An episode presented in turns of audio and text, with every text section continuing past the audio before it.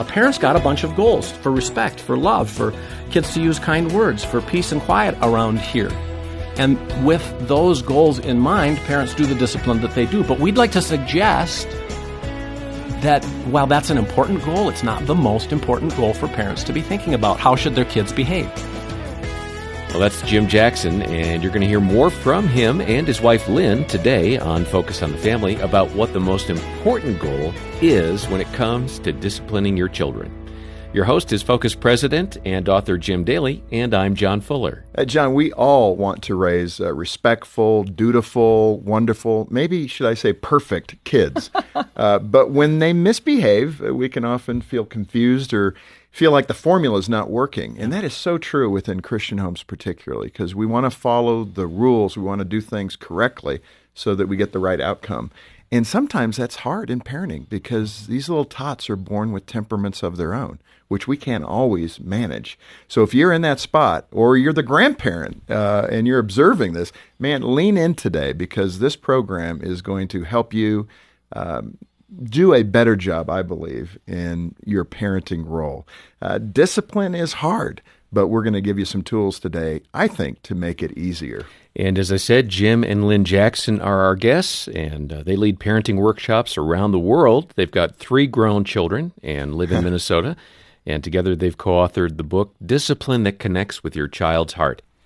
And let me start here. Um, you know, like I said in the setup, uh, children are born with their own temperament and their own personalities. And any parent that has more than one child sees that their children are different. If you have two kids like we do, they're quite different. If you have three or four, very different. If you have six, John, like yourself, they're very all different.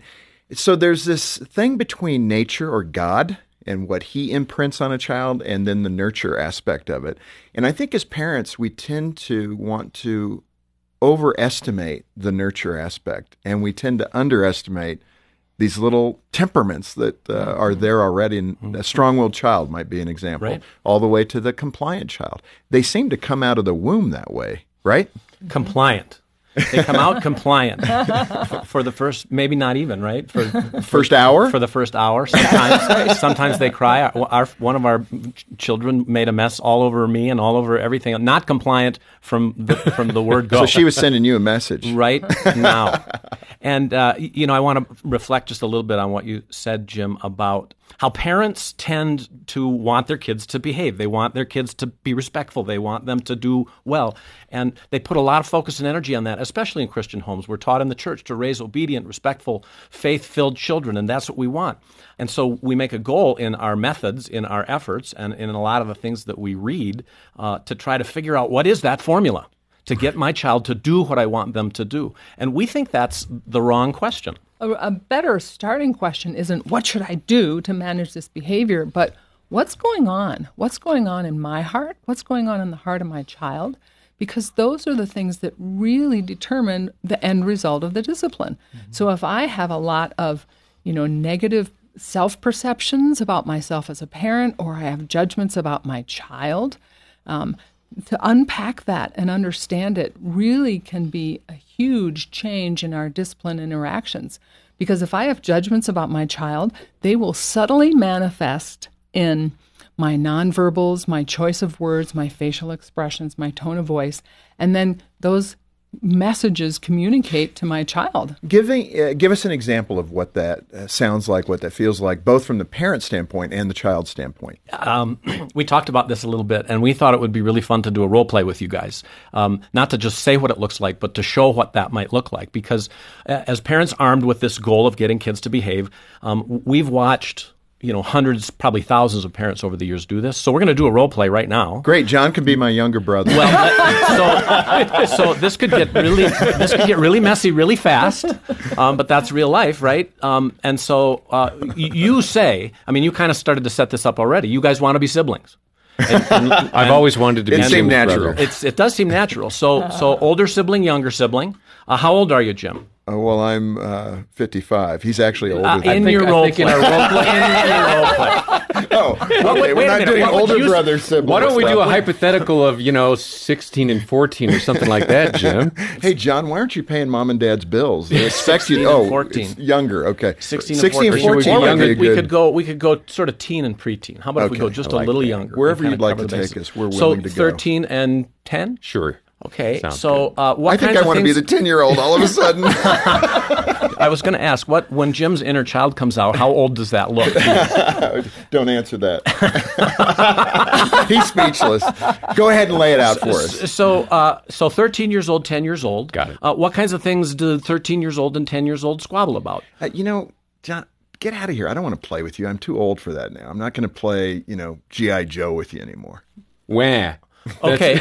so, so I think he'd be more upset if I took So his John stuff. would like older brother to play with him. Thirteen-year-old is on to more sophisticated things like Mm-hmm. m- maybe a smartphone or a computer game or something like I'm that. far more mature than my younger And, okay, brother. so so and here's the thing. So I'll be dad and y- your mom.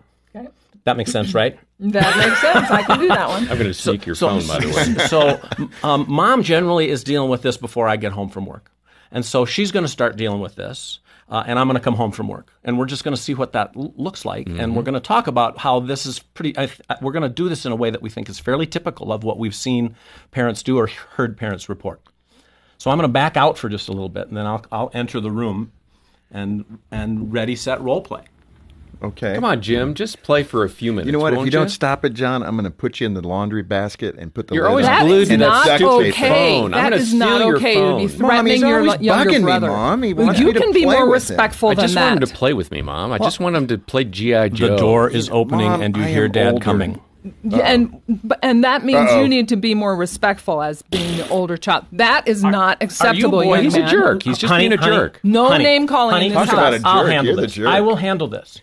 You boys need to know for the umpteenth time this is not okay. We've talked about this. We've grounded you, Jim, many times for Dad, the way that you my treat. fault. It's You deserve fault. it Don't you tell me fault. that it is not your fault. I mean, he's You- pestering you, me. You're subtle, and he knows how to get your goat, and you let him get your goat. Now you go to your room, unplug Why that electronic stuff. He's going to get his too. I'm going to talk to him about. You stop it right now, young man, or you're going to lose that computer game for the week. Do you understand For me? a week. Do you oh, that sounds me? really fair, Dad. All right, go on to your room. Now we'll talk about this later. Okay. Go on. John, you I need didn't to, do anything. John, you need to know you have an older brother who's in his need- phone all the time, and he ignores me all the All right. time. Do you need to go to your room for a break too before No, any of this? I don't have any reason to. he sounds like a very mature 10 year old. I've got no logical reason to go to my room, Father. He's like Spock. Okay, so I mean, we could go on and on and on, right? Because this is sort of this is sort of what what This we is hear too close to home for a lot of us. So, so here's the question. There's a bunch of questions. Lynn's question starts out saying, "What's going on here?" Is it's a really important question. Well, Lynn sounded kind of intense for mom, but I don't know. Was that uh, where you wanted to be? Oh, I You're was trying to in- get I was intense as a mom Yeah. You want everything to until calm I down learned. a little bit. le- yeah, until I learned some wiser ways. Yeah. So earlier, Lynn talked about what's going on is an important question for us to think about. And so let's do that a little bit by a little bit. So let's let's first go to to Lynn's goals. When she intervened with this, what was she trying to do? What was important to her? If you boys would Straighten learn out the problem. Stop the argument. St- Okay, so if you boys would learn just what it is that she wants you to learn at times like this, based on what she said, what she did, uh, what would it be? Treat each other respectfully. So, so respect. So, mom wants respect. What else? Love. Love each other. In this family, we love each other. So you better love each Yes. other. That's right. Doggone it. Not that I've heard Use before. nice words. Uh, Treat each other kindly. Use nice words. Treat each other kindly. Um, so, and then I came in, and uh, a subtle thing happened before I even started talking with you guys. But when you think about what it was to be me, what do I want f- the people in this situation to be learning, to be growing in, to, to be embracing as values? I want peace in this house. I want peace in this house. Who's that about? It's about me. That's about me, the dad. so it's dad, important to acknowledge that that's going on. And I've got, I could tell you uh, the story of the day I came home and my kids were arguing not too uh, at about the same age and not too differently than what you said. And what I did was what I did. I mean, the reason that I am able to do this is because there's a default in me that gets this way as a dad. And I said to my kids, "You stop arguing. I just came home. I had a hard day." And I didn't say it in these words, but essentially what I was communicating to my kids was, this is all about me. I deserve to come home to a peaceful home and be able to go get my snack and sit in the easy chair for a few minutes and, And watch out the news. And watch the news. Yeah, it sounds And- reasonable. And What's the you kids need to not be in my head. I mean, where am I Right. missing it, So it's important for me to acknowledge that that's going on. Well, in our family, in that story, um, I had acknowledged that that sometimes I get selfish and I get big and I get demanding in ways that aren't helpful. And we had taught our kids the kind of parents we want to be, the kind of messages we wanted them to be learning. And so when I did that, my oldest son just looked at me and said, "Dad, you didn't connect first. Ouch. You are that Like, ouch. man. And and he, and he was he was right. So I mean, when you think about the list of things that parents want to get done, and, and the what's going on that Lynn referred to is a parent's got a bunch of goals for respect, for love, for kids to use kind words, for peace and quiet around here. And with those goals in mind, parents do the discipline that they do. But we'd like to suggest that while that's an important goal, it's not the most important goal for parents to be thinking about. How should their kids behave? Okay, now that prompts two questions in my mind. One is, okay, what's the most important goal then? The most important goal is to really be thoughtful about the messages you want to communicate to the child. Kind of those you are blank messages that you want to communicate to them in the midst of the misbehavior. Like, you are frustrating me? Well, that's Is that what you want them to? Is that, is that what you want them to get from you? That's I what mean, it's pretty self-evident, right? Yeah, So be thoughtful what I was about that. We don't want. So so here's the question. And this is really the question that our materials attempts to answer. What are the messages parents want their kids to come to believe is true about them? Well, because what I- out of the abundance of our hearts, our mouths flow. Our kids will behave based on what they believe is true about them, not based on what they've conditioned to do. Because we can condition kids really well in our midst. But if they're conditioned well in our midst and then they go out here into the world, um, they're not conditioned well there, and something else emerges. Well, and this is the problem that we're having with our young people, right? They're walking away from the faith when they go off to college, record whatever. numbers, yeah. record Right. numbers. Yep. But the second question to follow up, you started to lean in that direction. How should it be handled then?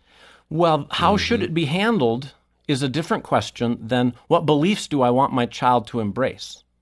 Okay, so you have these two so, things so, flowing. So we're going to lay a framework out and then invite you as our children to, to interact with this just a little bit. The framework is uh, a framework of four messages that we've sort of determined. I mean, there could be all kinds of. If, if we look to God's Word, Ephesians uh, chapters 1 and 2, just in those chapters where Paul is about to address the church for some behavioral sorts of things, he, he lets them know who they are. And he basically says 27 different you are messages to their kids. Well, that's too many for parents to remember, so we narrowed a list to four. And the four are this You're safe with me because God's at work in me. I'm a work of grace, too. Um, you're loved no matter what. You're God's workmanship. You're called, you're capable to do the good works God prepared in advance that you would do them.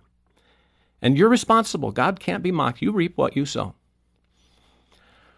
So what we what our work is all about is helping parents make this shift from going after getting kids to behave as the primary goal to going after how kids believe as the primary goal.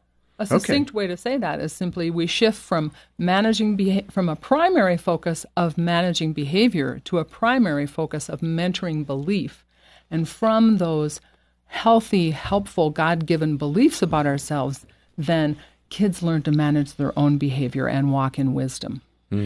Let me hear those four again, Jim, because some people are driving down the Yeah, right. highway and they're going, oh, that was good, so I'll but do I don't super remember. succinct. Uh, message number one: You are safe with me. Message number two: You are loved no matter what. Message number three: You're called and capable. Message number four: You're responsible. Uh, let's take those four components then back up to the story Yeah. and apply them. Uh, well, so here's what I'm going to ask you. you. you- So I'm going to give you, you 13 and 10 year old kids. Uh, here's we're going to have a conversation right now.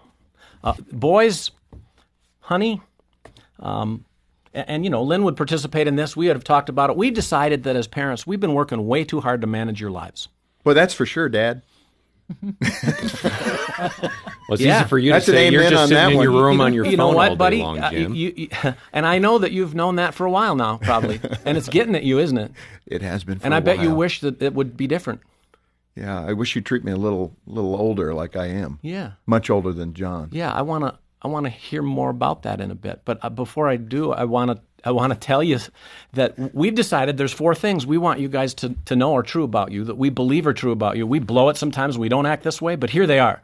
you're, you're, we want you to know you're safe with us. You're emotionally safe. You're physically safe. We're never going to hurt you. You're, you're physically. We're never going to hurt you, even spiritually or emotionally. We don't want to. We may do that, but we want you to know we're going to work toward being safe.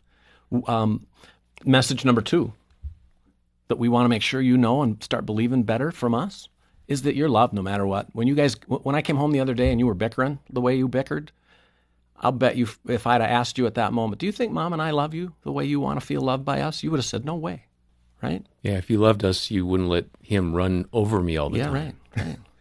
Or So- him pester me. Yeah, so we got we have some work to do to figure out how to how to do this new way, and then we know that you're capable of figuring this out. We've watched you. In fact, I probably treat you, mom treats you like most of the time you're failures at getting along. But you know what? When we think about it and when we look at it, most of the time you're not failures. You do great. You're capable of this, and we just want to help you get more and more capable. And then when things go haywire, sometimes we get in the middle of your fights, and then we become part of your fight. Well, it's your fight. You're responsible for it, not us. And so we want to help you figure out how to take more responsibility for yourself, John, when you feel that way, and more se- more responsibility to grow old the way you want to, Jim. You talk in the book about um, baggage and keeping your kids safe from the parents' Yeah. baggage. Um, what do you mean by that? I mean, I think you're hinting at it, but let's be more specific. What baggage do parents bring into the parenting role? There's a lot of baggage that we have that's mostly in the form of beliefs about ourselves or our children. So, for example, we have a very intense oldest son named Daniel. And when I would get into conflicts with him early on, I had this almost like a loop tape in my head just playing over and over when, when we would start to get into a conflict that was basically it was the statement I am an angry mom raising an angry child. And when he gets to be a teenager, it's going to be horrible. So you can just feel how that preset in my mind would increase my anger, my anxiety, my desire to control him before that all became a reality. And God convicted me out of the verse in Ephesians that talks about speaking the truth in love. And it was like, Lynn, you are not speaking the truth in love to yourself about yourself and Daniel. So I really had to think it through and pray about it because I couldn't just go, oh, we get along great, because we didn't. We were angry a lot. And so as I thought about it and prayed about it, I realized I'm an intense mom raising an intense child, and we butt heads, but we love each other. And that was so much more true. That was a hundred percent mm-hmm. true. The rest, the, the previous one had been sort of a, a toxic lie that was coated with a little bit of truth and about my identity and his identity. And so when I shifted in that perspective, I could set down my baggage. I could go into sibling conflict without a judgment of, oh, he's at it again, picking on his little sister. And I could go mm-hmm. in with beliefs of, Lord's, where's the opportunity here to build the skills and values that my kids are going to need throughout life. Uh, Jim and Lynn, let's get into the nitty gritty. We've done a pretty good job, I think, so far, but you talked about anger, Lynn, and a lot of parents listening right now can connect with that because their buttons get pushed and their mirror cells uh, start uh, reflecting what they feel they're getting from their parents. It's an easy trap to get into where you begin arguing with your parent, when you begin arguing with your children, and uh, you know, He's in the role play still. and and so um, how for that angry parent when it flashes so quickly now because this has been years in the making. It happened at seven it's happened at nine it's now 11 maybe they're 13 and seven years of this buildup where this is a continual fight mm-hmm. how does that parent like you experience how do you back up and say okay we gotta we gotta redirect this but the change starts with me the parent yeah. Mm-hmm. For not sure. the child. And Yep. we as parents, I think, continue to want the child to change first, Right. so that we don't have to change our mirror cells as you described. Let's change yours first because that'll be easier for me. Right. yeah. So often parents they want that outward behavior, but and if that's my goal, then my child is instantly in charge because I'm looking for a specific behavior and they can just go, "Nope, not going to do it." But if I have a goal about myself, I want to be a wise parent and to really help my child learn something productive from this, I'm in much more control of that goal.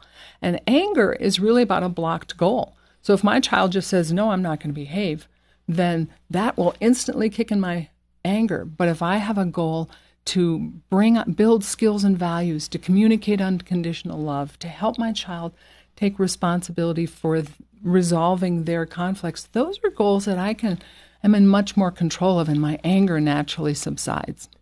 Uh, Lynn, you talk about your perfectionism being part of it. And again, I, I feel moms in the audience going, that's me, that perfectionism. How did perfectionism play into your um, script when it came to parenting? Oh, I really had. A, I, it started with me. It felt sort of like God, you know, um, was He'd given me the Holy Spirit, and so I should have all the fruits of the Spirit all the time in relating to my kids. And so I was just frequently feeling like God was discouraged with me, um, and so I struggled in in loving myself when I struggled as a parent. So when I began to really understand grace for myself, mm-hmm. then I was much more able to give it to my kids, mm. um, and I, to set aside that perfectionism of we all have to get it perfect because that's well, the that, pressure, and that's the formula. Mm-hmm. I want to be perfect because I want to follow Christ. You're my yep. child. Mm-hmm. I want to be a perfect parent. Therefore, the evidence of my perfectness will be you're perfect. Yes. And then God goes to work on you. right. And I can remember one of the most dysfunctional thoughts I ever had was um, I remember looking at Daniel and thinking, You are the three dimensional representation of my failure as a parent. Mm. and what yeah. a terrible thought, you know. And at least I was aware. It's like, Oh, Lord, take that and transform it because that that was so gut level, but that was where I was at. Yeah. And, we, and I appreciate that transparency. I want to bring in the work of the Spirit of God into yeah. this right mm-hmm. here because I think, you know, we focus on our Christian faith and yeah. in our relationship with yeah. Christ. So, how did God work in your heart to begin to reshape your parenting ability so that you honored Him? I mean, oftentimes we're going to put our own formula in there. We're going to feel mm-hmm. we're honoring the Lord when we are as perfect as possible and our kids are behaving mm-hmm. as perfect right. as possible. I'm not so sure that's what God is expecting. Oh, no. He's expecting faith, you know, where we hold onto his hand through the ups and downs of life and the, and the messes and the mud, and just to be crying out to him in that time in faith. And that's good for your children to see. It's actually. really good for your children mm-hmm. to see. I was coaching a mom who was really struggling with her boy, her kind of actually about the ages of the guys you just role played. Um, and she was trying to micromanage everything, and she was a perfectionist, and she was getting all anxious. And so then we took out a note card in the coaching session, and um, she wrote down, okay, what's true about you? And she wrote down some true beliefs about herself as a parent that the Lord had spoken to her. And I said, okay, flip it over and put some true beliefs about your boys on the backside. And so she did that. And then um, I saw her later for another coaching session. I said, "How's it going?" And she's really good. I stuck the card in my in the bathroom, and so when I'd start to argue with the boys, I'd go, "Just a minute, guys, I need to go to the bathroom." She'd go to the bathroom. Good strategy. Yeah. And eventually the guys asked, Mom, why do you keep going to the bathroom when we're having a conflict? so she took him down the hall and showed him the card. And they got a glimpse into true spiritual transformation mm-hmm. of bringing the truth of Jesus about us into the nitty gritty mm. messes of family life. Mm. I happened to run into her about five years ago, and she had so much joy in her and in her parenting and her relationships with her boys. And the kids are probably doing a lot better. Oh, absolutely. And that's a good practical approach. And in the book, you talk about slow, low, and listen. Mm-hmm. And we are out of time today, but I want to come back next time and talk about that concept of slow, low, and listen before we sign off, uh, that parent that's been listening intently saying, wow, I've been messing up. Uh, this hasn't been what mm-hmm. I've done. This yeah. isn't the path I've pursued. What can they do? Uh, listening just for the last half hour, what's one thing they could do today differently when they encounter their kids tonight? As it relates to these first two messages, you're safe and you're loved no matter what. This idea of safety means that I have to figure out God's love for me apart from how it's going outside. So parents do that in all sorts of different ways. Take some moments to maybe look at yourself in the mirror and say, I love you as a reflection of God's love for you. But then just find a way, simple as it might be, to make an expression of love to your kids in a way that lets them know, in spite of all the messes that are happening, you're still with them. Mm. Well, your kids do need to know that you love them. Again, the book title Discipline That Connects with Your Child's Heart. On behalf of Jim Daly and the entire team, thanks for listening. I'm John Fuller.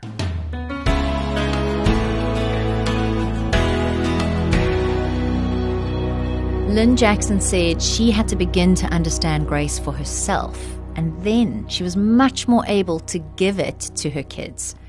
Be encouraged that we can offer ourselves grace as parents and know that it is not too late to build strong relationships with our kids. You can be reminded of the four tried and true keys to handling any behavioral issues with love, truth, and authority in Jim and Lynn's book, Discipline That Connects with Your Child's Heart. They say that the way we deal or don't deal with our kids' misbehavior shapes their beliefs about themselves, the world, and God. You'll find this brilliant resource on our website at safamily.co.za or give us a call on 031 716 3300. And while you're online, please take a moment to have a look at all we have available under the Parenting tab. There are hundreds of articles, broadcasts, resources, video series, and even our parenting assessment, which I really encourage you to take. That's all at safamily.co.za. Please do join us for the conclusion of our program tomorrow. I'm Alison Schnell for Focus on the Family Africa, inviting you back then when we'll once again help you and your family thrive in Christ.